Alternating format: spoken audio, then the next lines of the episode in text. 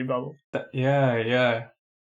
But I, I it's so tough because the university, all their money comes from these Chinese students. Essentially, Yeah. it was something ridiculous. Um, a mate of mine, he does his masters at. Oh no, he's he he's a PhD student, an international student at um Monash, I think in the the Eng department or something like that. And he was saying that he said that sixty percent of Monash postgraduate students, so masters and PhD, are Chinese.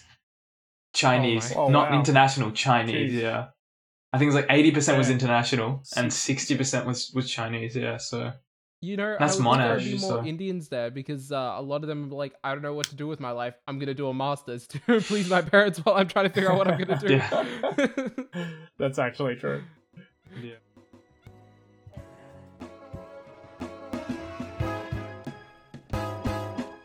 What's up, guys? It's your boys from Melbourne, and we are back for another episode of the official NBA Beancast. We are still doing the special editions, we're still doing these online episodes, but as you can see, today with us, we've got a pair of substitutions. Bill is at the bench for Rahul, and we've got Jynx stepping in for Karran. We've Are you still got a fun one serious? For you guys, but What, what?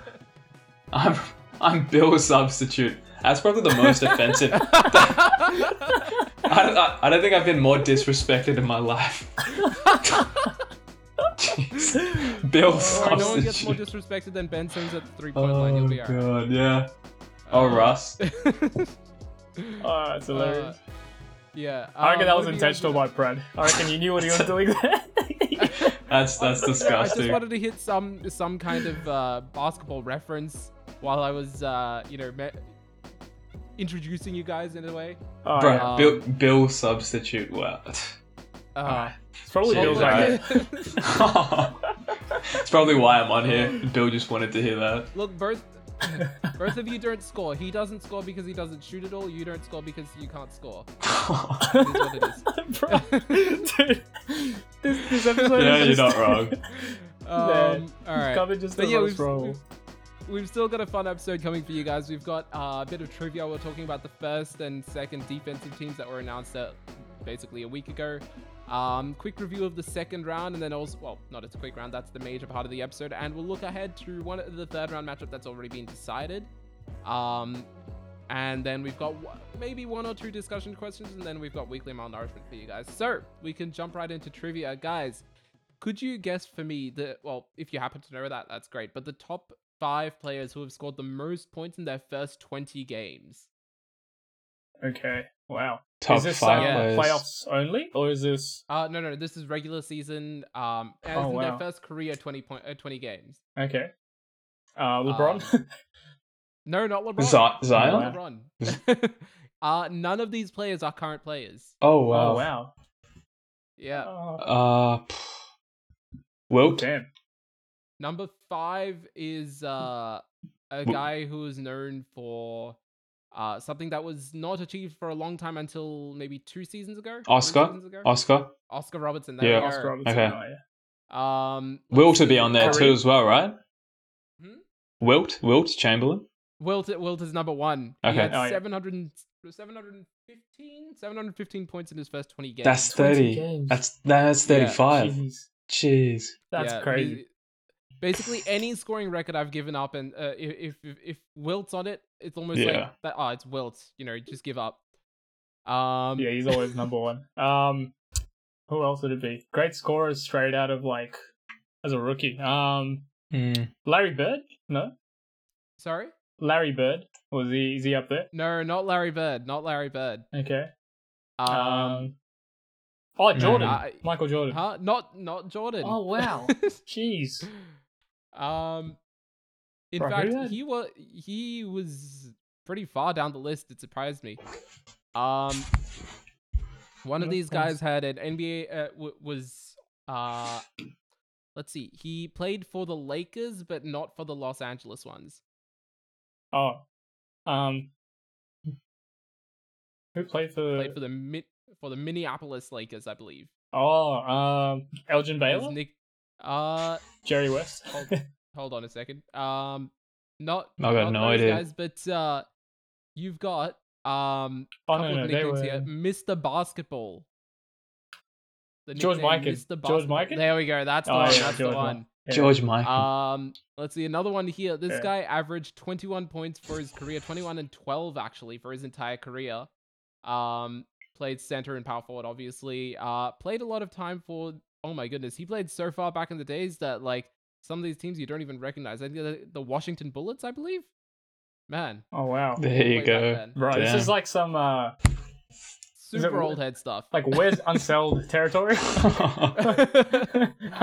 um, this is Elvin Hayes. oh, oh, Elvin Hayes. oh, the big, Of the course. big E, The big the E. big E. My Oh, God, Rahul should've got that damn! I should have got. Yeah, yeah, damn. Rahul's a big I guy. would Rahul's made a it. best fan. Oh my goodness, this last guy had a 13 year career. Who was he playing for? He played for uh he played for Baltimore.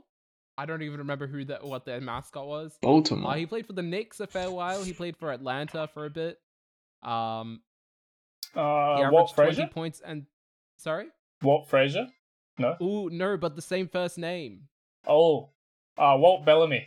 That's the one. That's the one. There had no go. idea. Who the hell is he?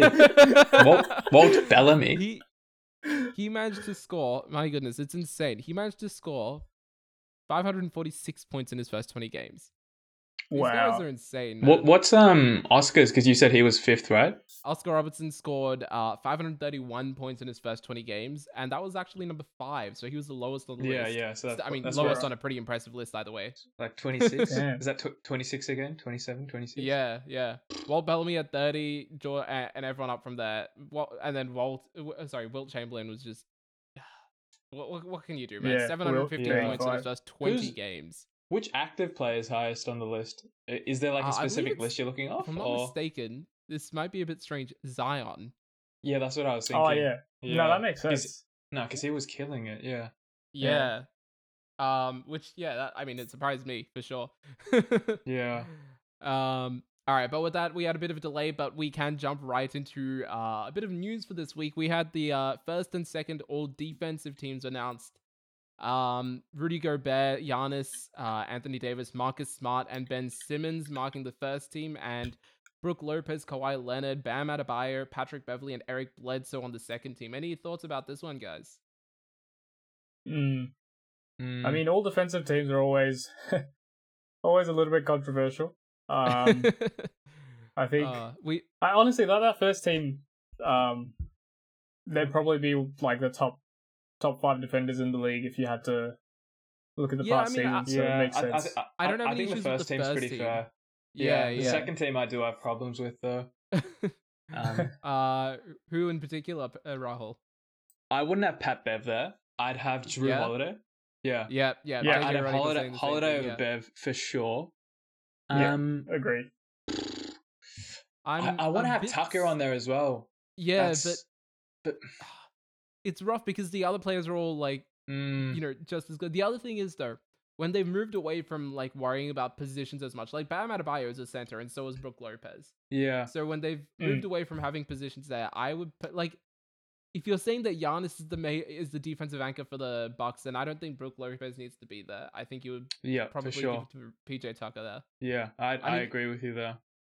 Brooke Lopez, I know he's a he's a great defender, and even Bill was saying, you know, considerable for you know deep not not depoy, but like e- for defensive selection. Mm. Um, but PJ Tucker is literally the defensive anchor for the entire team, and that team is full of. I mean, it has James Harden on it. I I know he's good in the post, and you know he's not a negative defender anymore. But for a long time, he's been anchoring that defense. So I feel like For sure. at some point Yeah. he does, he needs to get the credit. Yeah, Yeah. even just as even yeah, just as like KD a, had le- something pretty. Sorry, sorry, go Rock. Oh well, I was gonna say even just as like a like you don't want to have legacy picks, but at the end of the day, PJ Tucker's been doing Mm. this for so long, like defending at such a high level, and he hasn't been on the second team at all. And you can say no, he's he neck and neck with Brooke Lopez, so giving him the nod over Lopez, I think, is fine. And you already have a center, as you said, with um, Bam, and PJ can pretty much guard any position. So Yeah. It's Even a- yeah, they've got two centers sense. there. That that's that's what kind of rubs me the wrong way. You've got two centers. Exactly, yeah, You're not gonna give the nod to one of the best defensive players in the league, who even KD has had trouble against. Like, Mm. Yeah. come on, what? I don't know. That uh, maybe at some point it's just narrative driven and obviously better better record. I don't know, but ah. Yeah, no, I think I have a huge issue with just the media picking um picking these sorts of teams. I think like if I'm being honest, how is it even possible for like a majority of the 110 whatever media members to be watching all of the all the Yeah. games for all the teams and to be able to pick apart these like defensive nuances, which honestly like you have to do like film study for like I only know about defensive schemes about the team I watch the most, which is the Lakers, and I'm sure that's true for most fans. So like I assume it's the same for media members, and um, Mm. I feel like coaches and players should have some say in this. Yeah, like, I mean, yeah, I feel like you've got to give cre- uh, credit to, like, as in the players should have much more of a vote in this Yeah. because, like, Yeah. who's being guarded? There's, there's Exactly. I, like even um, I think it was the uh, oh uh, Daz Murray. He said it himself. There's no good defensive metrics that are available for the public. yeah, None. Yeah. How how can you know people who are not in like literally in the NBA and feeling how a Mm. player is playing against them know how good a player is on defense? yeah, yeah. Mm. Um, KD had Mm. something interesting to say about the. I think it was the teams or he was either talking about defensive player of the year. Um, yeah, yeah. you know, which was like, uh, he didn't say who, but he did say that, like, you know, there are big men who can get, you know, played off the Yeah. court when they're putting pick and rolls and stuff. I think he was referring to Gobert. Um, yeah. and- yeah, like when you put it that way, like you have to balance like, like you're great at defending your position, but also like versatility is really important in the NBA now. Like a guy like Yeah. PJ Mhm. Tucker, if he's guarding people on the perimeter, going into the post, and you know handling AD, um, you know, and other big guys, that has to sort of be taken into account. It's not just about his position anymore. Um, yeah, for sure. And so I like, thought that was pretty interesting. I, I think it's the whole narrative that the Rockets don't play defense, double the offense. And, and that, that Yeah. that's what sort of stuck with the media. And it's a shame Yeah. because our defense has really stepped up and we switch on everything. And so for PJ to play at an elite level, switching on everything is just insane because you don't see that with some of the other centers in the league. PJ isn't a s- a, true center, but he definitely plays the five um, when we go with our small Yeah. ball lineup, which is pretty much always now. But yeah. Yeah. So- it's, When the team is fully embraced, you know, going small, and they're still one of the top defenses, like the the, the Rockets were still top fifteen, top ten, uh, close to top ten. Like that has Mm. to you have to give some amount of credit for that. Mm. No, I definitely agree. Um, and also like the other thing that sort of, I guess it, it doesn't really annoy me, but uh, it's I just find it funny that there are three Bucks players on the list. Um, obviously a great defensive team, but I think like a lot of defense comes down to you know who you're playing with. Like Yeah. I think KD said, yeah, sorry, Um, no, here's another interesting thing: is uh the Warriors as well during the you know we uh, like where we were going insane. We were f- top top five in offense, top uh, top five in defense. Yeah. we didn't have a single all defensive player except for I think Andrew Bogut. oh that's crazy. Not Klay even Thompson Draymond. didn't get one. Klay Thompson did not get one for ages, That's surprising. That's insane. that's Mm. right? that's actually Like- stupid. And yet this Yeah. team, that's suppo- like supposedly great defensive team, but couldn't stop the Miami Heat. I know that there's a regular They got season award, but still, Destroyed, yeah. Um, like the fact that Eric Bledsoe, Brook Lopez, and Giannis are all getting. I get Giannis being there because obviously Mm. Depoy, Mm. sure, Mm. but uh, the rest of them, it, like, then why isn't it, why didn't Steph get an all defensive player? I'm yeah. sorry, all Yeah. defensive team. Yeah, he led the league. Yeah. for like two Yeah. seasons in that yeah in those runs yeah and that, that and that's the point like these teams you can get one player to do a great job in one thing which might be Brook Lopez, Lopez like protecting the rim um but Mm. you really have to ask yourself how valuable is that when you're trying to build a defensive team that can handle you know different types of offenses and stuff like that um, Exactly. And yeah, Yeah, going I- on I your don't know. point that like the media members need to watch every single game. We've seen literally a media member coming out and saying that he watches Andre Drummond and that's it. Yeah, I was gonna say that. That's Yeah. ridiculous. I, I'm done.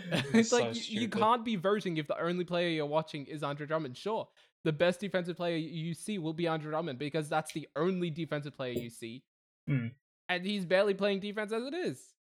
Uh, no, it's a joke Anyway. and, and the thing is like the players know it's a joke um but I don't problem know Is that it affects Yeah. their paycheck as well? yeah That's I what- was just thinking is that still is that still in players yeah, contracts Yeah. like is it that still, still exists. It's still That's it's still a thing. Yeah. man As like Um, uh, so they get like incentive bonuses for being in all Yeah. defensive teams, right? Yeah. losing Yeah. out on a million Yeah. dollars at times. Mm. It's insane. It really no, is. that's pretty tough. Yeah, like I, I understand why it's there as an incentive. It's just that the voting process is clearly yeah. it clearly needs Yeah. to change. And it Mm. also, if you get an all NBA selection, you also get um cleared for getting even more money with your next contract. Yeah, that's the supermax Oh, stuff, right. right? Yeah. Yeah. Um, but yeah, the, selection process is weird. But I think we can move on from there to the uh, second round, which is just about to finish up. We're not sure how the Denver versus uh, Clippers series is going to go, but um, before Yeah. that, we have got uh the first one to talk about is the Milwaukee Bucks versus my the Miami Heat, which uh. A lot of people were surprised by it in the beginning, and then towards the end, everyone was like, "Oh, you know, Jimmy Butler is the goat." So what, who, who's surprised? um, do you guys have any general thoughts about this series? How it went? Well, I, I Um, oh yeah, you go, Jynx. No, no, you go wrong. Sorry. No, you, You you go, go, you you go. Okay. I cut um, you no, no. Well, I, I only. I I mean, I was just gonna say. I, I think I watched the last two or three games of the series, and was that um, after Giannis got injured? Yeah. uh, So yeah. Yeah. after Giannis got injured, and um, honestly, like the Bucks had just checked out. It- it- like it, for a team of that caliber, um, to fall apart like that was pretty embarrassing to see. honestly. Yeah, Um, and I I think obviously you can look at Giannis and you, you can look at his his performance. Um, but I think it also just has to do with, I think, like you look at players like Bledsoe and Middleton. I think Middleton really performed, but like Bledsoe, I think for you can safely say for a second straight postseason, he probably underperformed. And I think they needed. My first thought was Malcolm Brogdon would have been a great guy for this team. You know, for for like when Yeah. Giannis goes out, for him to be handling the ball, that is exactly who they need. Yeah. Um, but credit no, but on the flip side, like full credit to the Heat. Um, you know, they schemed well, they executed that scheme. Their rookie shooters stepped up. Butler obviously performed, I think, um, down the stretch of games in most of the series, I think. Um, so yeah, I mean, those are just my overall thoughts. yeah. Rahul, you were gonna yeah. say something as well. Yeah, echo Jynx. I didn't watch the games after um Giannis got injured. I watched a couple of the ones before. But it was just it's it's the same thing all over again with the Bucks, isn't it? And I I don't know if the Bucks did have any expectations coming into the um or at least personally, I had no expectations for them because it's pretty much what I've been telling Karran. I just don't think that Mm. Giannis right now, because he doesn't have a, a, a decent jump shot, can lead a team to Mm, mm. to the finals. Um, Mm. maybe to the finals, but definitely can't win a finals. And it's just I, I've had that belief for a while now, and it, it's kind of it's exactly what happened with Toronto when they um parked the bus against him, and then now it's happened again with Miami. So Yeah. yeah, it's Yeah. like it it didn't surprise me to be honest, but I can it's Yeah. definitely an upset because they had the defensive player of the year, the MVP, Mm. had the best record in the league. Was it by a lot? How far were the Lakers behind them? Oh, Uh, by the end of the Uh, season, it was pretty close, I think. yeah, but, pretty but I close think they, the they but they started Yeah, taking the piss um, in the bubble though when they knew they had the um Well, Yeah. no, that's the thing. In the bubble, like even like throughout the bubble, there were a lot of issues going into it. Like uh, I think Giannis was saying, like we have some issues, and like they're not going away just because we're they're not they're not issues that you know are coming just because we're taking it easy. They are genuine Mm. issues. Um, Yeah. but I think that there's there's two sides to it. Number one, um, is that coming into this, the Miami Heat match up really well against what the what the Bucks try to do yeah Mm. um in terms of the players that they have the per- like the personnel the way that they play defense um in terms of uh having Bam Adebayo be able to basically go anywhere on the court um and have so many switchable um for- uh, forwards is Yeah. really useful for their team and then also Yeah. they have such a really deep guard rotation that it, and all of their players contribute Yeah. um Yeah. is something that the Bucks would were like even like way before the playoffs it was being Mm. touted that they would struggle against them but then um the Miami like Miami Heat would do really poorly against Boston is essentially what the narrative was going into it Yeah. um the prob and a- as a result of that I think that yes there is a lot of people who are seeing Giannis now and saying look you you were going against the fifth seed you should have been able to beat them super easily but Mhm. this is a team that was that just matched up really well against the Bucks. At the same time, Mhm. though, it does again uh, show more towards that Giannis needs to do something else. Yeah. I'm not saying something more, but it needs to do something else because Mm. um even for the Warriors versus the Rockets back in the day, um Yeah. the Rockets were designed to match up really well against the Warriors Yeah, for sure. and that was a, that was a case of the Warriors just had to obviously having KD is a, pr- a pretty big thing, but anyway, Mm. uh, like, but either way, they had to overcome that, and Mm. the Bucks just haven't been able to do that. Like that, Yeah. like even if it's a difficult matchup, that's something you have to learn to overcome. You have to be able Mm. Yeah. to overcome to be a truly you know great player. Yeah. Yeah. I think a lot of this. Um, sorry, go Rob. You go. It's fine. Oh no. Um, so I think a lot of you well, what you just said, a lot of it also has to do with the rhythm over the course of a season. I think for a team like the Bucks, um, I think Giannis will learn this over time as well. But having six months off, coming back into the bubble, like they were struggling before the playoffs started. They were struggling in the final Mm. seeding games as well. Yeah. Um, and I think for a team like the Bucks, they, they are so they're very much a rhythm team. I think a lot like the Rockets as well.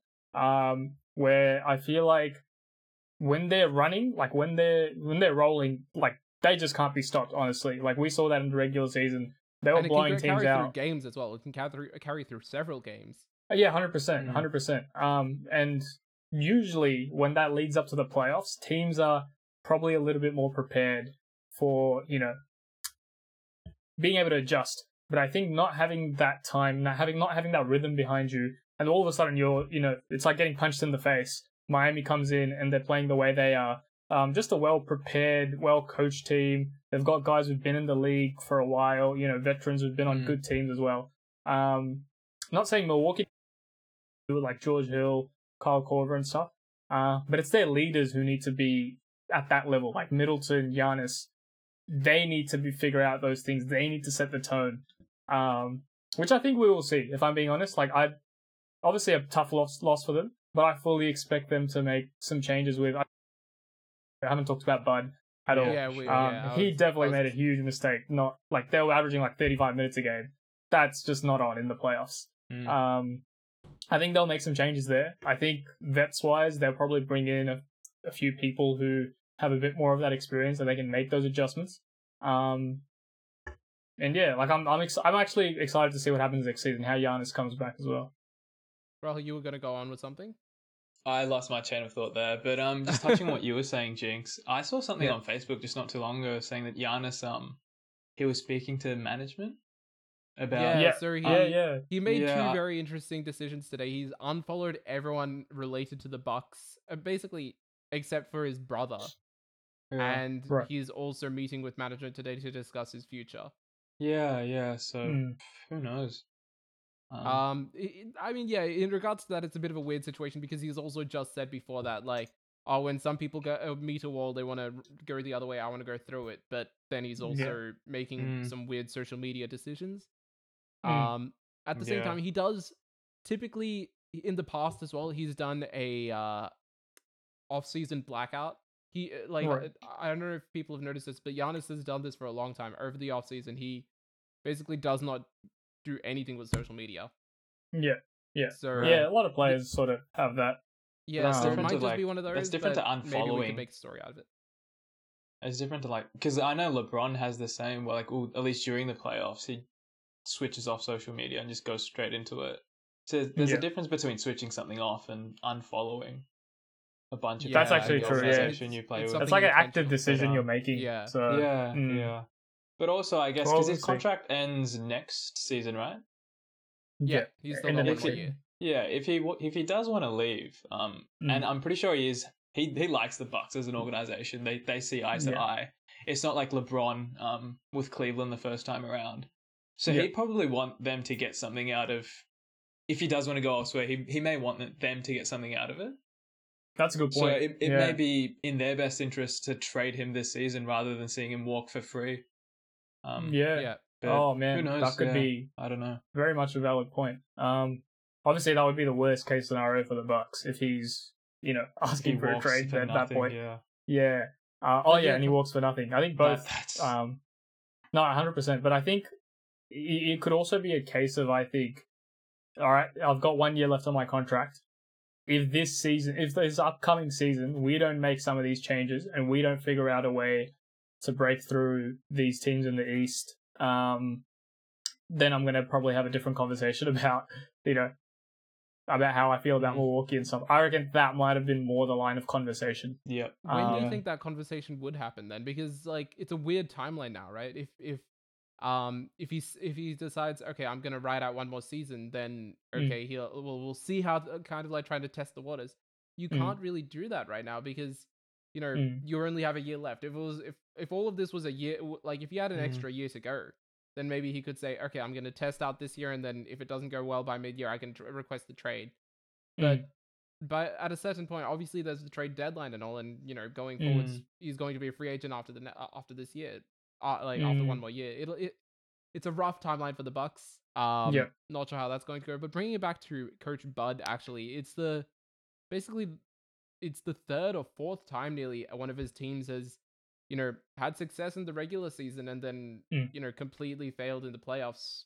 Yeah. Do you guys have any thoughts about that in particular? Like, Mm. can Coach Bud remain at least related to the Bucks? Do you think he would do well as an assistant coach if they brought in someone else, perhaps?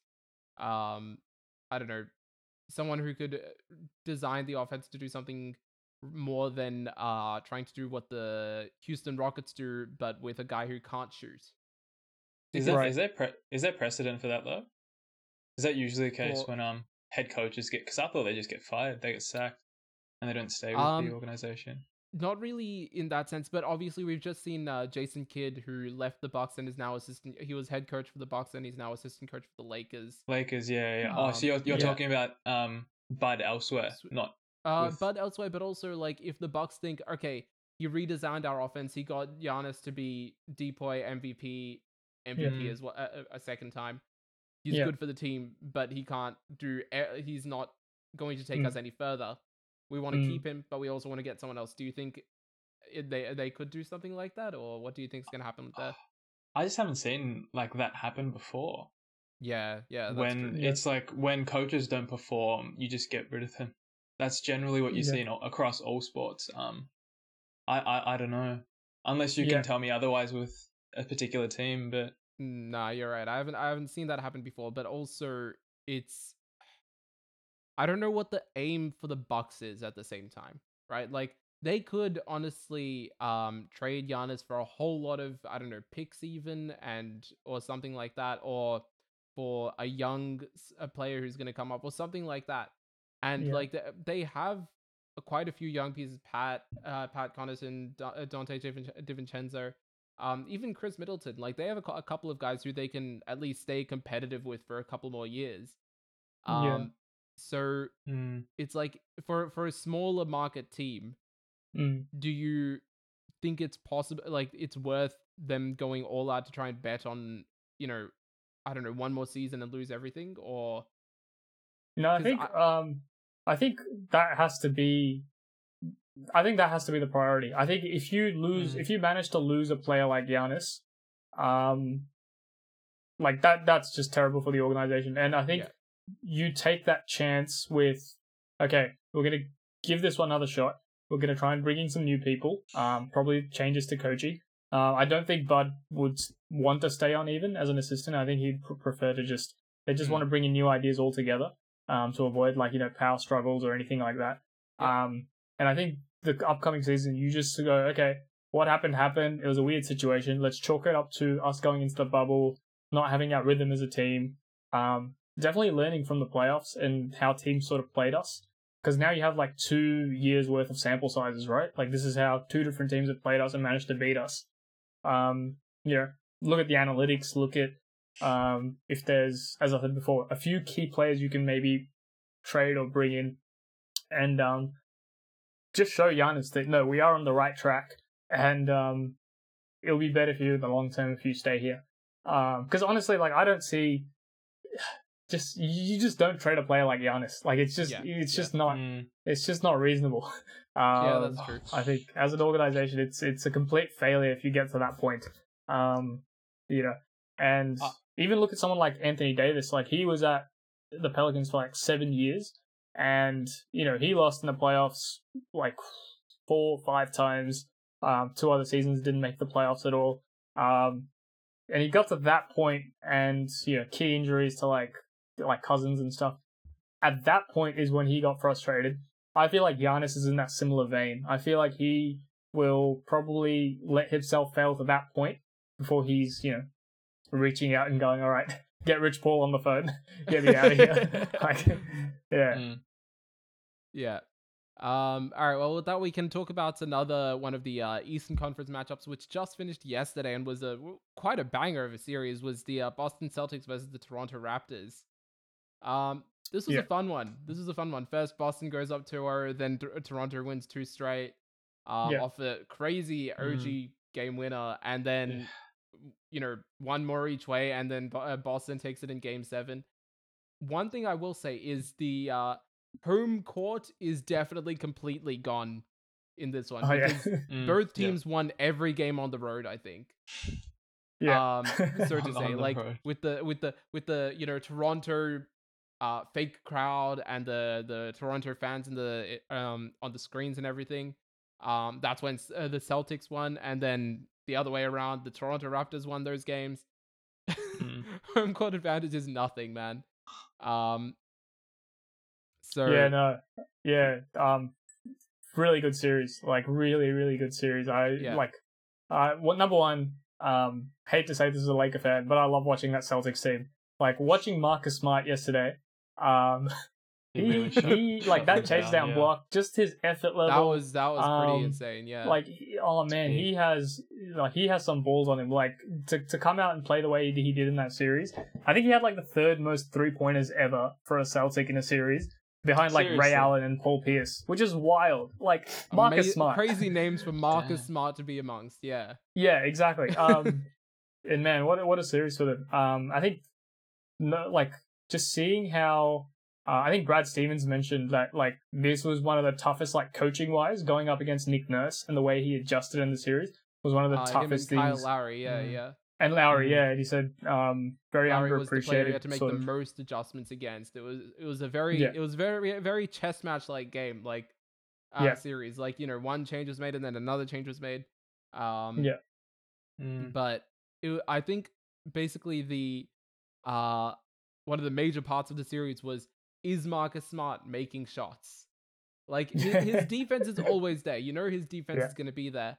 But Yeah. when um when you've got you know Jayson Tatum, he's going to get his shots. He's he's like his jump Yeah. shot wasn't falling earlier in game 7 and then and then he started attacking the rim and then he started getting Mm. his jump shot uh, jump shot later. Um Mm. Jaylen Brown he he went 0 of 6 from the Mm. 3 point uh, from the 3 point line but then was 7 of 7 uh, 7 from the 2 point range.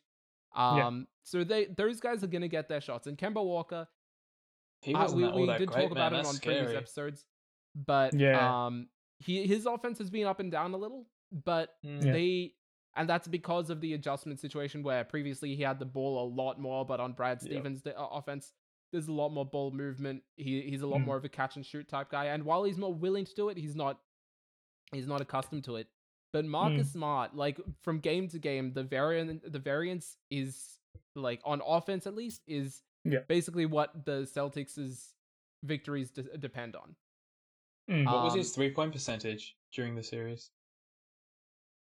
He had two games where he went six of eleven, and then he had several games where he hit like one of several. Um, Right. so I don't recall his exact percentages, but Mm. Yeah, um, yeah, that, it seems like it's close and to forty, which is pretty I- exceptional. I think that's that's going to be the case until at least they get Gordon Hayward back, which we don't know when that's going to be. Obviously, the, the Mm. latest news is that he's re- been released from quarantine and he's training with he's practicing with the team. But even that, uh, Karran mentioned this previously, is a very strange situation because they said it was a grade three ankle sprain, which Yeah. is supposed to be Mm. damage. Yeah, But then so he was be rushing him back. Yeah, it feels like they're rushing Mm. him back, which uh we know we know that there's you know bad bad news when someone's Yeah. rushed back.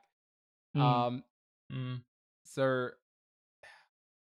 I I don't know whether uh, I I think it depends on whether they either Marcus Smart is going to keep his offense uh, keep his offense going or if they get Yeah. Gordon Hayward back for the Celtics. Yeah, Yeah. Um, oh man, I'm really excited for that series with the Heat, um, which I guess we'll get to. But um, going back to this, the Celtics Raptors series, um, I have to say, like seeing the way Siakam played last year, um, in the finals, uh, in the Eastern Conference Finals, and seeing the way he played this year, something went majorly wrong, and I, I don't know what it was. Um, I think it. I think it's just. I think it's mainly because he went from being the number two guy to the number one guy. Like there's expectations when you become the number one. When teams Yeah. are focusing on stopping you, it's completely different. Um, I mean, Yeah. he's only been so like I, a major I think player. that for- was. Yeah, he's. uh, Sorry, yeah, go ahead. Yeah, I think that was a, a major contributor. But for sure, he needs to Yeah. step up. Um, I- he, He, does need it to was step up, pretty but also, appalling. yeah, he's only been like close to the number two or number one guy. It's been two, like only in those two years. yeah, Like the Yeah, step up yeah. was insane. He was Yeah. it went from like nine points a game and you know 15 minutes at most in a game to Mm. well no again under again under Dwane Casey he wasn't even getting playing time. Um, Yeah, because yeah. the guy Mhm. hates playing rookies for some reason. But then Yeah. um you know Nick Nurse gets in that he starts playing insane uh, some really good minutes. He starts bringing up his averages and then the season after Yeah. suddenly you know Yeah. this team is your responsibility. That's you know it's Yeah. it's pretty rough. Um but at the same time, we've seen again one season certain players, for example, Jayson Tatum, go great, and then the next season they hit a block. The season Yeah. after, Yeah. I'm sure Siakam will be back, but like you, I mean, Yeah. yeah, it was pretty bad from this pl- this offseason. In this series, he had the lowest ever three point shooting uh, percentage. Yeah. Yeah. That's, In this that's, series, I wait, of, of, of yeah. all time, Sorry, of any. of of all time, of all or time, like yes, of, of all time for a players who have series. taken shit. Yeah. yeah, For like a certain um, number of shots, I'm guessing Shots, like yeah, yeah, 25 yeah, of shots or something yeah. like that. Yeah. Yeah. Um, Yeah, no, I mean, I, I agree with you, but I, I think, like, watching him play last year to this year, um, I feel like there was a certain level of, like, freedom he was playing with that was, like, um, watching him, like, I mean, this might be more complicated things to do with the offense, but um, even when Kawhi was off, I remember moments last year where, you know, he sort of stepped up as that guy. Um, yeah, I know he had a huge, he had a huge game in the finals. I can't remember which one where he just stepped up, and it wasn't even Kawhi who was doing the damage. Um, versus watching him this year, it, felt like he, and again, like I'm talking about rhythm, but I, I feel like players like him, players like Giannis, um, you know, and when in the playoffs, when sort of the defense steps up a lot more, you're getting a lot more attention.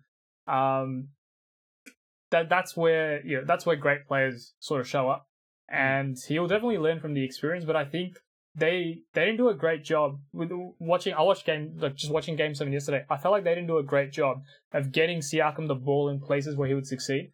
Um, catching always catching the ball out on the three point line. You know, just having to do do a spin move, getting offensive fouls. Um, you know, the times that he did catch the ball on the baseline or like near the paint, um, he was able to rise up and shoot, or maybe like pump fake. You know, yeah, get, get into a move or something. Um, they didn't do that nearly enough. Like the ball movement yesterday was terrible for the Raptors. Um, so I think that's like they need to help him out as much as he needs to, you know, get his confidence back. Mm. Um, they need to treat him like that first option because I don't, I don't know Mhm. if they were fully, you know, sort of doing that yesterday from watching him play. Yeah, um the I think that's also like that's a a major part of that is also that the Celtics were really focusing on roughing him up. Like it, Yeah. it wasn't Yeah. obviously nothing dirty, but Jaylen Brown was doing a fantastic job of you know making sure that if Mm. he was trying to get inside, he was going to make it as difficult as possible. Yeah, Um, Yeah. or if if he did catch it on the inside, then Mm. and, and again, like you said, when he caught it on the inside, he was successful mostly. But when he was Mm. trying to get into position, he there was so much uh you know of a battle just to get into that position that by the time he was there, the shot Mm. clock's al- the shot clock is already low, and he's forced to you know make a quick turnaround jumper or something, which yeah. isn't his bread Yeah. and butter. Mm, no, not at Yeah. all.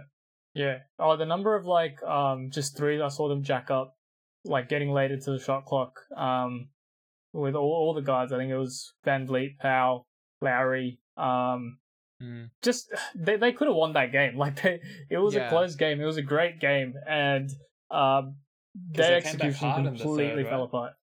Sorry.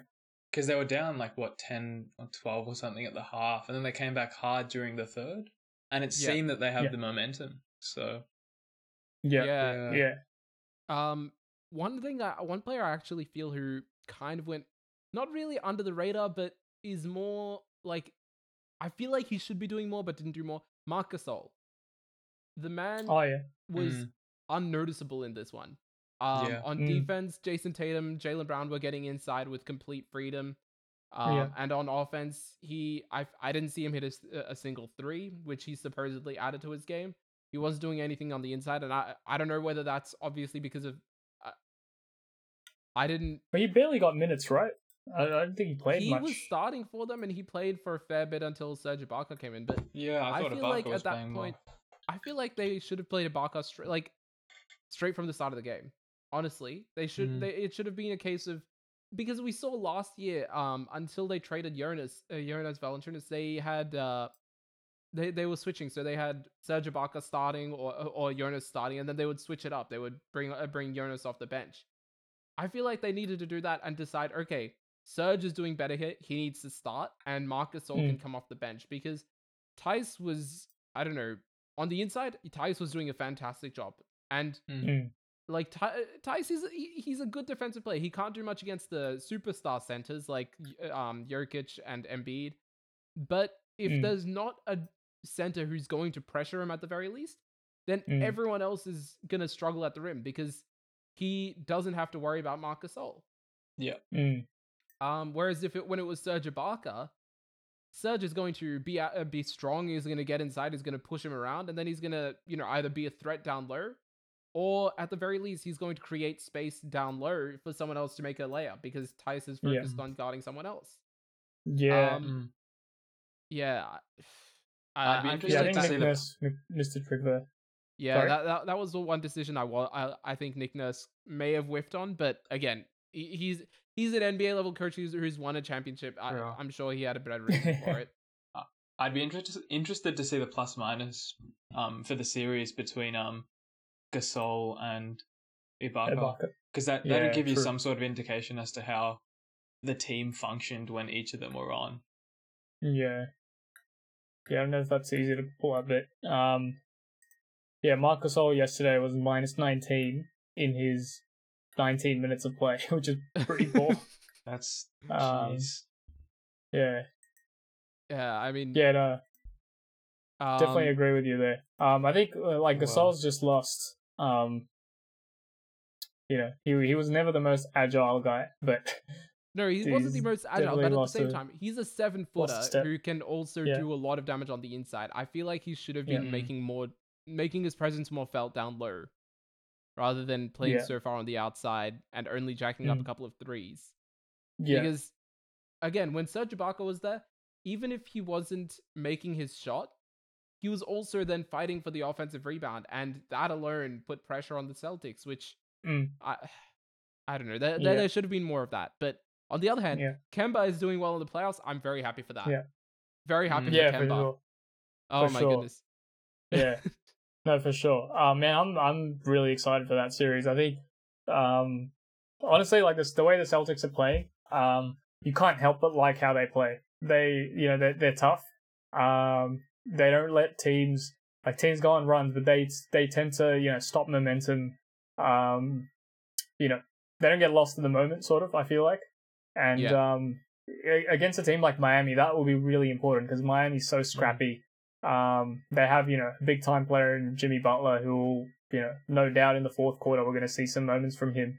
Um, so yeah, man, I'm really looking forward to that. When does it start? Uh, I think Tuesday is the first game. Okay. Um, pretty sure it's Tuesday. Uh, Yeah. Mm. Um, but I think from there we can hop Yeah. on to the uh, series that was just decided today. Uh, Lakers versus uh, Rockets, mate.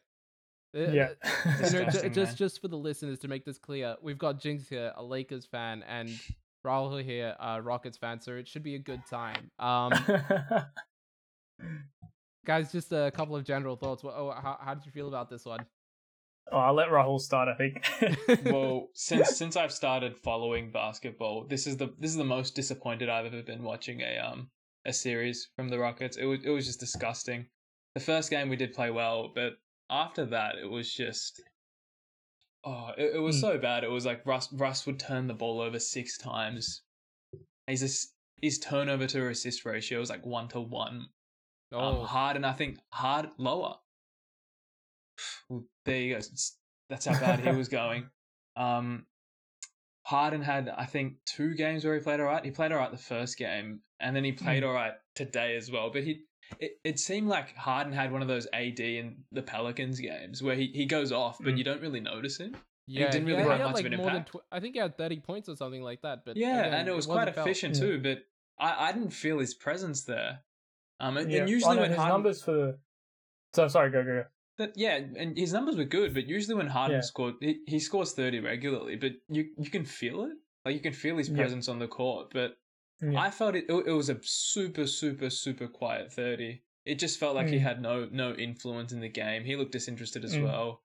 Um, Mm. Russ Russ yapping at um Rondo's brother was it after uh, like we're, we're down 20 and, he, and he's having to go ah, t- man like Oh. it, it, was so disappointing at least with the warriors series um the last one Hmm. was a bit sus game six I, I think we should have performed better but as a whole across those two series i can't say that we played poorly like throughout the Hmm. whole series maybe there was a couple of games or a couple of moments where we um switched off like missing all those threes in game game seven was was disappointing but Mm. at the end of the day, that it, it, it happens unfortunately. But it this series was the complete opposite. It was just disgusting from Houston, all the way Mm. around, pretty much. Besides, like P- PJ Mm. was pretty good throughout. Um, Mm. Covington, he was pretty consistent. House when Yeah. he was in. Um, Yeah. Rivers was terrible, um, which I think, yeah, yeah, Rivers Rivers was shocking. Mm. Um, What about Yeah, Ma- McLemore? McLemore, well, you, you can't expect much from him anyway. I guess And, we uh, needed him to step out, step up to to take House's mantle, but that and then Daniel at all. House's poor decision making in this Yeah. one was uh, yeah, Mm. very very disappointing. I mean, not only how he affected like their rotations, but also the fact that he's risking the health of literally every other player in the bubble. Mm, That's Yeah, that's really disappointing, and also I don't know. He, it, m- I don't know whether his his his presence changes the series, but being there is so important, and he Yeah, wasn't, yeah. which is Yeah. really disappointing. I did also notice, and I I, I was saying this for a while, is I I I I get that the Rockets' offense is, and I- guess a couple of people uh, this is often memed about, but you know, threes or layups. But when Mm. Russ was shooting the mid range, even in this game, when he Mm. decided no, I'm going to go around like the lower block and I'm going to turn around and I'm going to shoot, uh, or I'm going to face up and shoot a mid range. Those were always Mm. going in. There's like his mid range is money. Mm. oh, I don't know about that man. He has It's a games bit- where he, it- he can't hit. He, he's he's on and off. Yeah. Um, I don't know. I feel like his mid range is pretty damn good. Like, first of all, there's no one who can, as in, if he's being guarded by, you know, a guard or at least a um small forward, he's usually either able to back them down to some extent, and then he's he, jumps very high on his jump shots, Yeah, so he's able to Mm. get a clean look most of the time. And his mid range, if he's going to try and bank it in, that you like he's usually able to control that very well. Um, but for Yeah. some reason he kept on shooting threes in this one, which was really worrying and really, you know, Yeah. like if if Russ is shooting threes, the uh, the Rockets aren't going to win. Essentially, that's Mm. it. Mm. yeah. Like that's taking shots away from other really good three point shooters. Mm. No, I think uh, if I'm being honest, like I don't know if Russ was 100 percent this series. Um, Yeah. I think he might have even said post game, but like number one, you know, he um he caught he caught COVID first of all in the off season. yeah, Um, I think just before the season was restarting. Um, so then he had to sit out for like three weeks or something without being able to play. Um, then you know he started to lose a bit of your conditioning. Uh, and I think it, there was also his um he had a strain. I thought it was it was a hamstring or groin or something. Um, forgot exactly what, but I think it, it definitely bothered him throughout the series. Um, I think it was very easy to tell because he just there are games where he just was not being as aggressive as he could have been. Um, you know, attacking attacking the paint. Um, I think part of that is also to do with the Laker defense. Like, you know, I, I'll give them credit for that as well with like Anthony Davis and like Markieff Morris. Um, the other two bigs didn't really play, but there's still the rim protection was there. LeBron sort of hounded Russ the previous two games before this, uh, well, from the start of the Mm. series, and um, that probably shook him up. And like, yeah, I, I don't know. Um, with the Rockets, I- I think there was a lot of issues with, um, like number one, their rotation is so thin. You can tell they were gassed today. Like today, um, I can totally feel for Rahul saying, you know, this is this was like as you know, it's never been as disappointing as this. But like today, it really seemed like they had just given up and completely checked out. Um, part of it might have to do with the house situation where you know the whole team was sort of let down and they felt like, you know, you have to figure out your rotations. Players are just feeling like you know they've been let down by a teammate. Um, and also playing a long seven game series against OKC, which was honestly pretty tough. Yeah. Um, Mm. uh, yeah, I, I But even Like, so, I- I can understand. like, yeah, E- even so, it was two games in a row that we just didn't come out to play, and you saw you saw the Bucks at least. I think it was was it game four that they took. They came out to play Yeah, when Giannis was back. Giannis was That injured. without they were down yeah. three Yeah. zero. They they came out to play, and so you can commend Yeah. them for that. We were down what? We were down two one, yeah, and then yeah, we were flat, completely flat. And then to back it up, Mm. like three one, sure, we're in a we're not in a good Mm. position to win, but at least mm, you don't back up a poor performance like that with another poor performance. And Harden, what Yeah. Harden, I think Harden in the, the interview after game four, he said we just need to to, to carry on the um the same energy that we had in the fourth quarter to to this game. Yeah. And yeah, yeah, where, what happened? wasn't there. It was like what Yeah. was it like twenty three to four? yeah, Or yeah. it was like th- thirty the to eight or today. so- something. Yeah, it was like what the Yeah, hell's going yeah. on? Yeah, yeah, no, um, like I, I, the thing is, like, I, I feel like with the Rockets, they're, um, like, yes, they made a lot of mistakes, and I think the energy level wasn't there. Um, but from a Laker point of view, I think the adjustments that the Lakers made after Game One, um, not playing the bigs Mm. as much, um, uh, and sort of keeping Harden guessing as well with like some of the looks that you know they'd be getting double teamed or not knowing when to pass, when to um, you know, pass it off to the wing or to the corner, um, picking off, you know, like honestly, the defense did such a great job Oh of being able to pick off passes. Um, did a great job on Russ, like Anthony Davis on Russ. Mm. The whole series was like, you know, um, you know, getting steals of him, blocking his shots and whatnot, uh, stopping him from sort of getting to the rim at will. Um, which I feel like he did in the regular seasons against us. He had a huge game against us. I remember. Um, so to to be able to make that adjustment as well, um, like on the other side, I'd like obviously I'd give the Lakers a lot of credit for that. Um, and I think some of these issues with the Rockets are going are sort of they sort of get amplified when you lose in such a manner. Um, but I do think the Lakers were just clicking on all cylinders for like you know games two to five. Um, role players stepping up, LeBron being LeBron. Um, you know Anthony Davis having a couple of huge games before today. Today he was sort of meh, but um, yeah, like I don't know. Um, they just got outplayed. If I'm being honest, I, I feel like they just got outplayed all series. Um, but I did expect this to be a longer series. I did expect the Rockets to come back um, after maybe games two and three, like Rahul said. Yeah. Um, Yeah.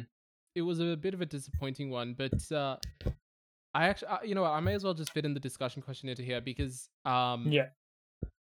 I wanted to ask, like, what do you, Rahul in particular, what do you feel led Mm. to the Rockets' like late season success? Because before Russ went down, the the Rockets were making a play, uh, making quite a push. Um, Russ was playing well, Harden was playing well. Um, do you think it was entirely because Russ and Harden were playing efficiently? Um, for for who they are, you know, even if Harden was chucking up a lot Mm. of shots, he was getting a lot of points. Russ was like getting 25 points on very efficient shooting.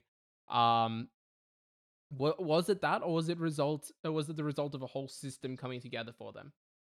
I th- I think it was it was in part the system, but I think Russ had probably the most significant. Russ was the most significant factor in the way that we performed because I think near the start of the season he wasn't performing too well. Um, Harden was still doing Mm. Harden things. He'd have the odd game where he'd be terribly inefficient, but he was still averaging what thirty. Mm. I think at the start he was on pace to beat his record from last year or last season too, right? At least he he started Yeah, off yeah, ridiculously, Yeah. yeah, ridiculously Yeah. fast. But but we were losing games and we weren't looking that Mm. good. Then we traded for Covington, of course, and Russ just came alive. And and Harden Mm. didn't take. I wouldn't say he took the back seat, but they kind of they became a duo. Before it was Mm. like Russ was this big name guy that we have, but he wasn't yeah. performing like a superstar. Harden was putting Mm. up 38, 39, 40, but we'd still Mm. lose. And then when Russ Right. started to, to get into gear, it was just we were just clicking on all cylinders. And of course, we know what happens when Russ can penetrate the way he passes out, and he just makes everyone better shooters. And it, it was what um what we've we've a lot of you guys have been saying. I was disagreeing with you because I wasn't a Russ I was I wasn't a Russ fan then, but at OKC he he was penetrating, and when he kicked it out, he didn't have Mm. those shooters. When Yeah. he when he was when he was in full flight, um, during that latter half of the regular season before the uh, COVID struck, he was just yeah, it, Yeah. it, it was No, it was was, him. I, I, it was it was him, yeah, and then Yeah. coming back to this series, um, he was Harden didn't perform too, but Russ was shocking. Um, the Yeah. way Yeah. he just turned the ball over and everything, and Yeah. no, Again, he just didn't you- look like yeah. himself uh, at all. yeah, and, and the thing is, if, if Harden, if, Sorry, if Harden's having a bad night, he's still a threat on the outside, and you're Oh, still gonna have to 100%, respect him. If Russ He's is having a threat from bad night, you don't need to respect him. He, he doesn't do anything, and he tries so Yeah. hard that he's he's committing more errors. Yeah. It's Yeah. just it, it's a complete nightmare when Russ um Russ Yeah. is not completely healthy and Russ isn't going it. Yeah, isn't playing Yeah. well because he, he literally can't do anything. He's not he's not a good defender. He's he's probably our best rebounder um after PJ because he Mm. really goes after the boards. But Mm. again, what's the point of getting a board if you're just turning it over within the next three four Yeah. seconds? Do you think Yeah. the Rockets is uh with this system? Do you think they can at some point lead to uh, lead to like genuine winning? I think we're done, man. I I I think we're done. Um, yeah, I I, I don't know anymore. Because Mm. I, this this series was different. It was just because because every time we lost to you guys, um, obviously KD was there, so it- it was like yeah, KD was there, and we, we played well, and we didn't look flat. yeah. Yeah. Ah, it was just this time. It was just it, we we just resigned ourselves pretty much to the fact that I think after Mm. like at the start of game four that it, Mm. it just wasn't happening, and Russ Mm. obviously isn't going to get any younger, um, Mm. and his game is predominantly it revolves around his athleticism. Mm. It, it, The The I- problem is, though, it's um, you know, the Rockets have, I think it's like two hundred and fifty million dollars committed to both Harden and Russ over the next four years or something. Um, mm, I can't see them moving Russ. I can't, you know, unless they just ask for a trade and it's a horrible one way deal for um for the Rockets. Um, they kind of have to make it work. Like that's you know, I guess we'll see what Mike D'Antoni does because he's up to either renew his contract, but um, I think they have to come back and they have to. I, I feel like they went to the extreme end of their small ball experiment this season. Um, obviously, it started with Capela being out, and and honestly, it worked for them. It worked for them. Um, I don't know if, despite Russ's injuries and the issues with the team, I don't know if in a seven game series you're beating a team that, like, okay, number one, you when you go up against LeBron James, you know his teams are going to adapt because he's just a genius and he'll find a way to beat you. Um, maybe like a team like the Clippers, the same thing applies because you have Kawhi, you know, Paul George. They're a versatile team, so that works. The Rockets probably beat everyone else, if we're being honest. Like they probably beat everyone else in the West.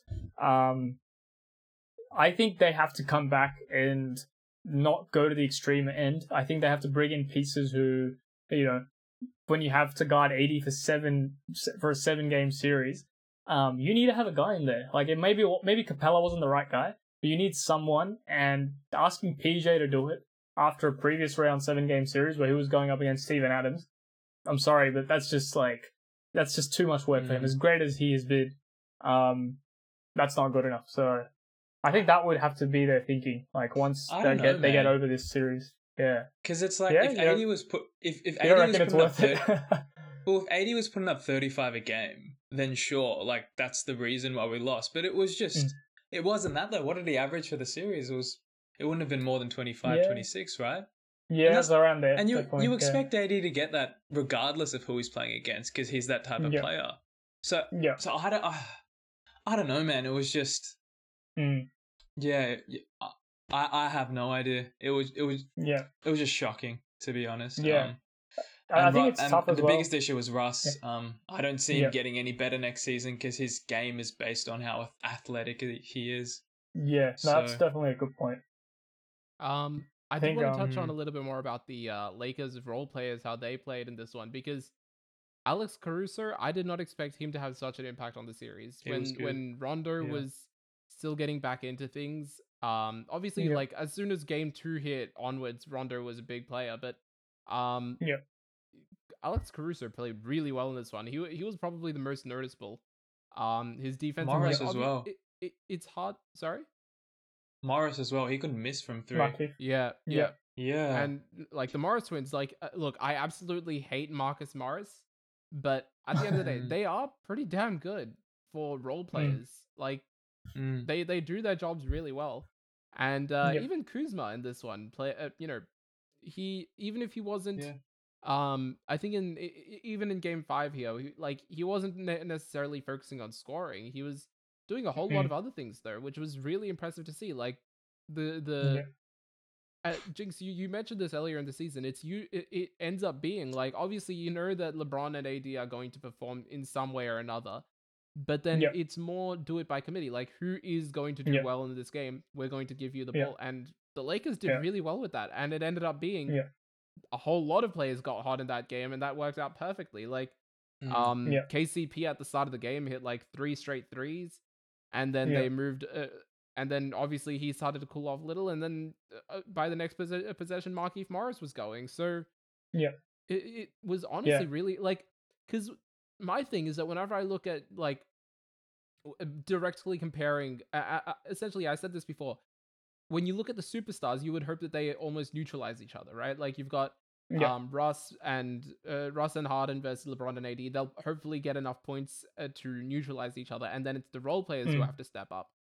And when, Mm. my thing was, whenever I looked at the Rockets role players, I felt like they were generally better than the ones that the Lakers had. But then Mm. When Yeah, the are. Uh, and I think they are. I, I'm I, I'm going to say that. I honestly think that Mm. you know Er- Eric Gordon, Danuel House, even and uh, like the other guys on that team, they are Even Austin Rivers, he's he can Yeah. he can get his own shot. Um, I think Yeah. that they he are can he can get you players, 10, but 15, Yeah. when those guys who should be better than the guys that they're playing that they have to compete against Mm. when they're not better than them that that's a really big issue and i think those guys Yeah. They also need to sort something out like the, the again yeah the lakers role players really stepped up in this one both on the defensive end and Yeah. on the offensive end Mm. Yeah. Yeah, no, definitely agree with you, Prad. Um, I think what Frank Vogel said after, I think it was game three or four, um, and he said the third option on our team is the open man. Yeah. Like, Yeah. that's um, such an important principle because I think if you look at LeBron's previous super teams with um, Kevin Love and Chris Bosh, it was like, yes, they're clear third options, but they would also get picked on tremendously. Um, you know, when they didn't perform, it was very clear. When you lost, they Mhm. were the first people you sort of looked at um, because they're the third option. yeah Um, I think on this team at the start of the season, there was a lot of talk about Kuzma being the third option, and Mm. um, that probably that was all from the outside. But internally, um, it was always how can we develop Kuzma so that he's able to contribute in multiple ways on the court. So that yes, he can be there as a scoring threat, but if he's there as a rebounder, if he's not a defensive liability, you know, if he's able to make plays off the dribble, that's huge for us. And I think that's exactly what he did in this series. Um, along with you know his off-ball cutting, which has always sort of been there, um, but you saw a lot in this series, scoring efficiently. You bring someone like Rondo back who can you know set up the ball for Kuzma. Um, I think the veteran presence on the team is sort of understated. Um, having guys who have just been able to win um, in the playoffs who aren't really phased by yes we're going again we're going up against some very good role players and like you know you look at like Eric Gordon Mhm. or Covington and stuff. Um, but then guys like Rondo aren't phased at all by that. They're like you know this is just another series. This is going to come down to us making two more shots than your bench and we win the game. Yeah, Mm. understanding those sorts of principles, and then guys like Markieff Morris who been around the league, they just want to you know perform well for a big team and whatnot. Um, or like I can't commend the front office enough, like Rob Pelinka and stuff, for the guys they brought in. Mm. Um, understanding their personalities and seeing how those personalities fit with LeBron. Um, and like the development over the season of the of the chemistry of the bench. Start of the season, like there were a lot of issues with how our bench was performing. Um, and with more and more development, um, seeing how well rounded that bench unit has become. Uh, guys like Alex Caruso and like Kuzma, who's improved their defense, um, who've both improved their defense. Um, no, like I'm I- as a Laker fan, like I couldn't. That makes me more happy than having you know LeBron and AD playing the way they do because that means that Mm. we can go up against any team, and if these guys are playing the way they are, we have a chance on any any any given night. So, um, yeah, and I'm glad I'm glad you brought that up because I think that was a huge part of the series that sort of Mm. Yeah. All right. Well, we can uh, we can move on to Yeah. one the last series that's not actually done yet. We can just touch on this one. Is uh the Clippers Yeah. versus the Nuggets. Um, this one is not exactly back and forth, but I'm honestly very interested to see how it goes. I feel like we're Mm. going to it'll end up going to Game Seven. I feel like the Nuggets are gonna. Ooh. You reckon? I, I I honestly think that the Nuggets are going to win this next one. Number one, because Chuck, who was right about the Celtics beating the Raptors, now has called the Clippers to win this one, uh, win this game six. so I think the Nuggets have the ultimate guarantee. That's huge. Uh, That's huge. Yeah. so. Oh, I mean, if Chuck said so. I mean, yeah, he, Then he yeah, got his fourth one right. So after that, you know he's going to be wrong for another three. It. um, but no, in, in particular, I wanted to focus on um, Lou Williams and Montrezl Harrell. Harrell. Mm. Um, Mm. Lou has not been good. Um, He's been terrible. i- his his Yeah. shooting, he's like eleven of sixty five th- uh, from the three point line. Um, Jeez. and he like he he's obviously he does still have his ha- his handles and he's getting inside well, but then he's still not making any Mm. shots. Um, Right. sorry. Oh, Oh no, I just said yeah, right, yeah. Yeah. No. and um, and I mean, he, obviously on defense, that like the the the Nuggets are looking to pick on him every single time he's on the court, and so yeah. I I get that just because of who he is, you do have to play him down the stretch, but he's becoming a bit of a liability, and if if Doc does continue to do that for you know Game Six, it's going to be a problem for them, honestly. Right. Yeah. Yeah. Uh, um. Sorry, go but- go Ross. I I I feel like he's one of those guys that you want to keep in. It's just like what happened with um PG in the first series against um who did they play again? Yeah, They Mavs, played Oh, the sorry, Mavericks, yeah. Mavs, yeah, yeah, yeah, the Mavs, yeah.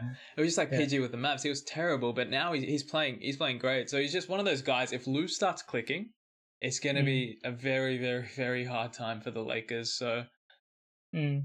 I, I, I I don't think you're gonna you're, you're gonna alter his minutes, and I think you're still gonna give him the permission or the license to shoot pretty much whenever. Because once Yep. he starts seeing that ball go in, it's it's gonna be tough. Yeah. Yeah. Um, Yeah. Like, yeah, Yeah. obviously you do have, uh, ob- like, he, he's a great player and he can make his shots even if they're not falling Mm. right now.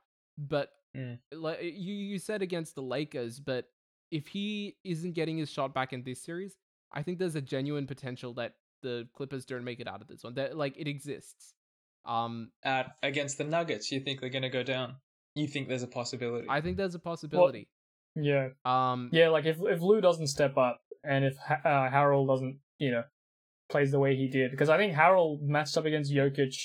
I think he only played like um six minutes or something, or like nine minutes or something against Jokic last game. yeah, Um, Zubats but they really were like though.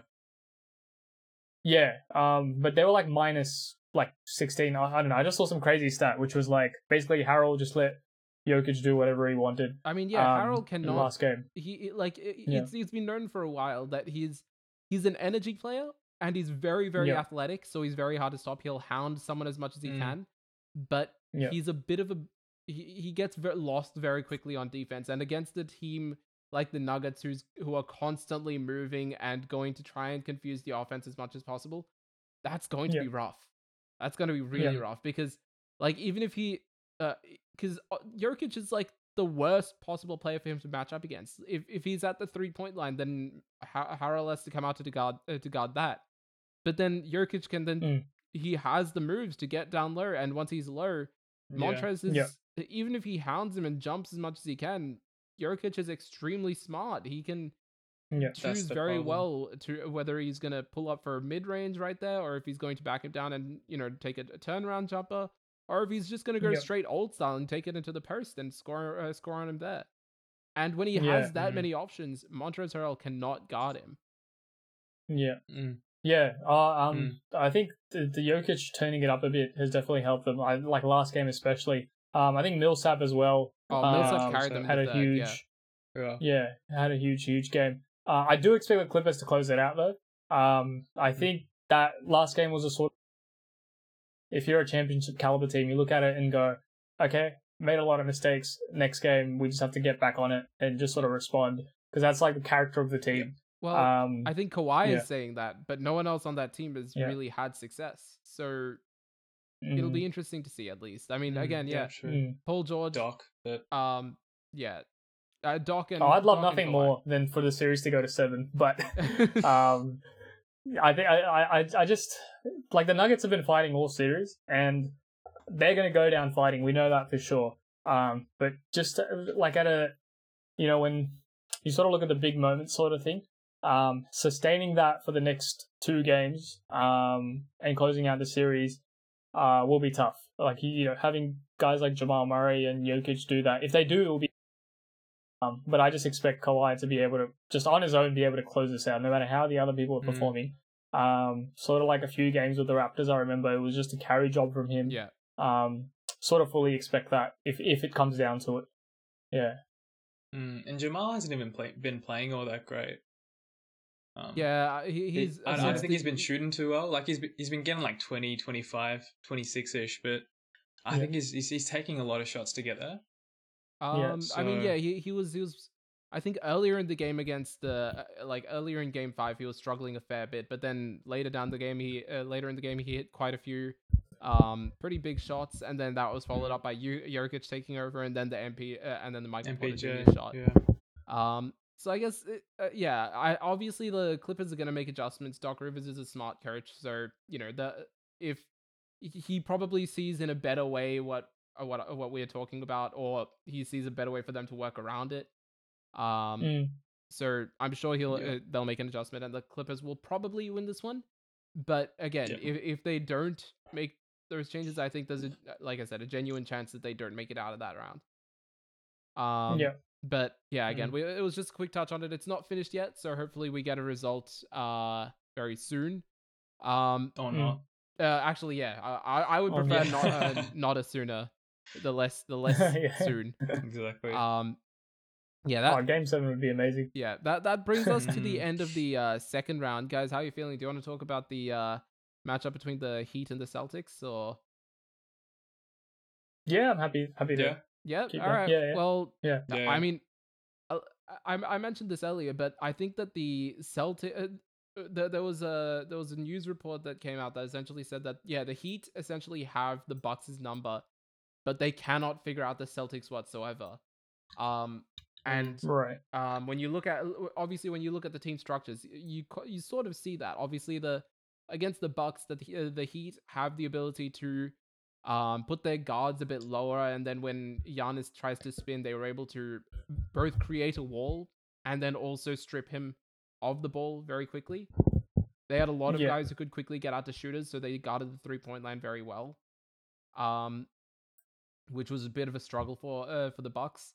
But against the Mm. Celtics, I feel like they will have a much harder time because Right. um Mm. the the attack from the Celtics is a is it has several dimensions to it essentially. Um they Right.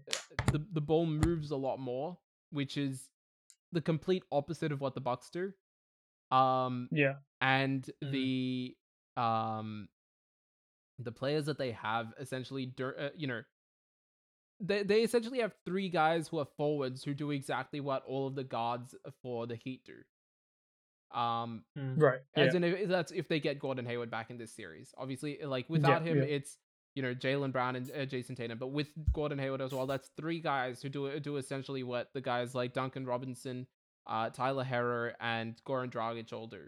And then on top of that, Yeah. they have um Theis, who he again he will essentially like uh, Bam Adebayo is definitely going to do uh, do well in this series because he can play on the outside as well. But Mm. I think he won't have as much success as he uh, had against the uh, Bucks because, um, at least passing the ball, he won't have as much success because Theis, you know, he puts a lot more pressure on someone than Brook Lopez does because because Brook Lopez Mm. plays a lot more inside. Theis has quite a few times, uh, uh, you know, come out and played outside a little bit.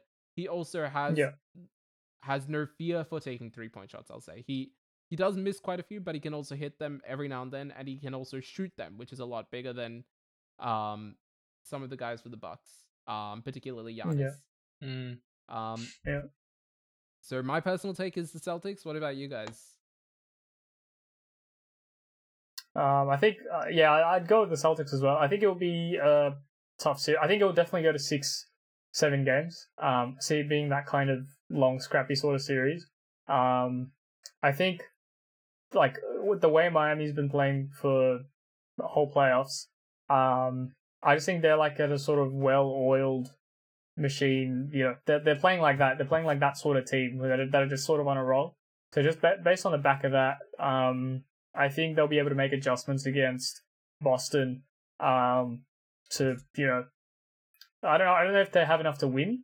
Um, because I do feel like with the Celtics, they like Tatum's just been playing like a superstar. Like that's just you know he might end up being the best player in the series depending on how Butler plays. Um, and the way that but uh sorry Jaylen Brown has stepped up, and as you mentioned before, Marcus Smart, the way he's been playing, if they can keep it up, even if Hayward doesn't come back, um, I could see them going to the finals. Yeah. Rahul, what about you, mate? Yeah, I yeah, I'd, I'd echo what Jynx said there. I think it'll be the Celtics in six. Uh, Yeah. I think it's two one, right? Their season record Uh, against yeah, this um yeah. Miami. Yeah, and just defensively, it's so much harder to plan to stop the Celtics team than this Bucks team. Um, with Mm. with the Bucks team, there was a there was already a blueprint there from what Toronto did last year, and of course, um, Miami had the people that can do it, but this Celtics team's completely different. I don't think you can Mm. really stop this Celtics team just because they're so diverse in what they do, and Yeah. a- anyone can pretty much get twenty on any given night. So Yeah. you, you can't really stop the Celtics the same way you can a um a Bucks team with the the, the style of defense um Miami play, and I think because Yeah. of that, the Celtics sure it, it's gonna it's gonna be a dogfight, but they they're not gonna be stopped the same way um the Bucks were. Yeah. and I think I think it'll it'll go to six most likely. I don't think it'll go go to seven. Um, and I think the Celtics should look like they're gonna win the series from the outset. Yeah. Um, Mm. so um, yeah, yeah. I'm, again, yeah, I'm also gonna say Celtics in six. Um, I, I- and I think Karran's gonna be very upset that we've said that. He's gonna say, "Oh, you've jinxed us, mate." Um, jinxed- yeah, but- especially me. um, but no, that's that's all the all the rounds covered. We also covered the discussion questions. So, uh, t- jumping into weekly malnourishment, guys, this is a bit of a fun one. Um, oh yeah. What's your favorite random moment in the NBA? And I, I, I've I've obviously Yeah. given you guys the question before this, but like it's obviously not necessarily like You can talk about I don't know. I I, could say the Warriors winning in 20, uh, 2015 or something, but that's a bit of a boring one. I'm just Mm. just gonna say something random that maybe happened in the middle of a game that you happen to remember. Yeah. I got I got one easy for Yeah? me. It's pretty easy. At least this this year, it was when um Austin got his dad teed up and sent off And that was- because we, we were on fire that game too. And then Yeah. Oh, that was Doc wasn't. Doc was just chirping, chirping, chirping, and you could see you could see Austin just in the background going up. Then he's like, "Call me afterwards," because I think they were having dinner the same night. It was that Oh, was so much fantastic. fun. Yeah, I was so Oh, hyped that's when so that good. happened. So that's definitely my my most memorable moment. yeah, Random Oh, that's moment. awesome. Yeah. Jynx. What about you, mate? Oh man, I just literally just thought of one. Um, then when you mentioned like the Warriors winning, uh, but it was so the end, the game seven, 2010 finals, um, Lakers Celtics. Um, the Lakers are up. I can't remember how much, but uh, basically Sasha Vujacic. I don't know if you remember him. He played. He played for the Knicks for some time. Yeah. Um. Uh. No, what what he's doing now, but uh. So he got fouled. So he goes to the free throw line. Um. And uh, context of the team, he was like the kind of guy who came off the end of the bench. He wasn't six man. He wasn't like you know end of the bench sort of guy. And then he comes in, cool, cool, cool as all, comes in, uh, licks his thumb, sorts out his eyebrows, make sure he looks good for the camera. He had like long hair back Yeah, then as yeah, well, like you know, just like European. Hair. just slicks his hair back, calmly knocks down two free throws, and we win the game. And every time I watch that, because I watch that a lot, it just it just makes me laugh because it's just like so much this guy's done preparation. yeah, he's done nothing for the whole whole season, and then he comes in to hit like the most important free throws, and he's worried about his eyebrows and his hair. it Oh. always makes me laugh. Um, Um, yeah, no, that's, that's, like one of those random moments that'll always that'll always stick with me. Um, How about you, Prad? Uh, this is the moment that actually Yeah. inspired the question for me. Is um this happened in the 08 09 season. Um, it, it was essentially the first game of the season. Um, five seconds into the uh, into this game between the uh, who I can't remember who they were playing against. Um, I think it was the uh Spurs versus Spurs versus Sha- uh, Shaq was on the team, but it was uh yeah, yeah, oh, yeah. Wh- Mm. Which team was he in? Oh, in? it would've in been 08, Suns, 09? maybe? I think it was Suns. I think he was yeah. on the Suns. Yeah, Um, yeah. was that the? No, it was the year. Uh, or maybe the Cavs. Maybe the Mm. Cavs. Actually, he he was on the Cavs. um, yeah. and uh, Tim Duncan, well, on Gregg Popovich's orders, walks right up to Yeah. the Shaq and just gives him a good old hug, and they call it intentional foul and give him the free throws right away. and then you've got the perfect face of uh, Gregg Popovich just going from the yeah, yeah. Oh man, I, was, I love that too. Uh, That was one of the ones I was thinking of as well. yeah. So Oh, that, no, that, no, one- that one's great. All right, but guys, that Man, and, and, Yep. Oh no, sorry. I was just saying another one that um, I guess it's not so random, Oh, it was but I Suns, by think the way, it was for as long as I'm for as long as I'm watching basketball, I feel like this is something I will, will not forget. Is um J.R. Smith's three point celebration where he hit the Oh, shot from yes. like mid court, and then he got down from one knee, and then he's doing this yeah, like yeah, oh man, like the amount of times I did that in high school, mate, and I still do it now. Like it's just it's just like an image that's been imprinted into my mind Yeah. that I'll never forget. Man, I don't Um, even remember. I love J.R. Like, I Smith. don't even. Yeah. I didn't even watch the full one highlight. I just saw the celebration and I kept on doing that. It's crazy, isn't it? You have J.R. Smith, he's one of those dudes who no one's ever going to forget, at least who followed 100%. basketball in our era, just because of the amount Yeah. of memorable moments that guy's had. Let me hand you a Everything bowl he's done, my even the stuff, even the stuff off the camera as well, like throwing, what was it, soup? Yeah, at yeah. Tyler. Like, you, like at that Super point, it's just like, who are you, man? That's Oh, ridiculous. man. and the video of him bashing up that dude for, um, I think it was during the protests. Yeah, the protest, yeah. Oh yeah, I forgot about that. yeah. He's crazy. He's so entertaining. uh, all right. Well, Man. yeah, guys, that brings us to the end of another episode. So, thank you very much for tuning into another episode of the official NBA Beancast. Uh, this one is a full, really long one. I'm glad you guys managed to stick through it. But if you guys want to follow us, we're on Instagram, we're on face, uh, we're not on Facebook, we're on Twitter, and we're on YouTube. So catch us on all those at NBA Beancast. Guys, if, any, if there's anything you want to shout out, go ahead. Uh, um, I'm just calling it now. Um, I think the Lakers will win it all. Oh, there we go. um, LeBron, LeBron will go down as the greatest player of all time uh, Ooh. after his fourth ring with his third team. So that's my call. I don't know how Rahul's going to top that. My, my call is I'm still reeling at the fact that I was called Bill Temby substitute. I'm sorry about that, man. It, it, it just came up while I was speed typing something in for the intro.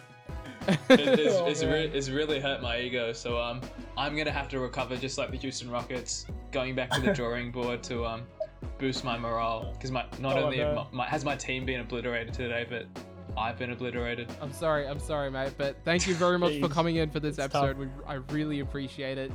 Um, and I'll catch you guys in the next one. Catch you later. I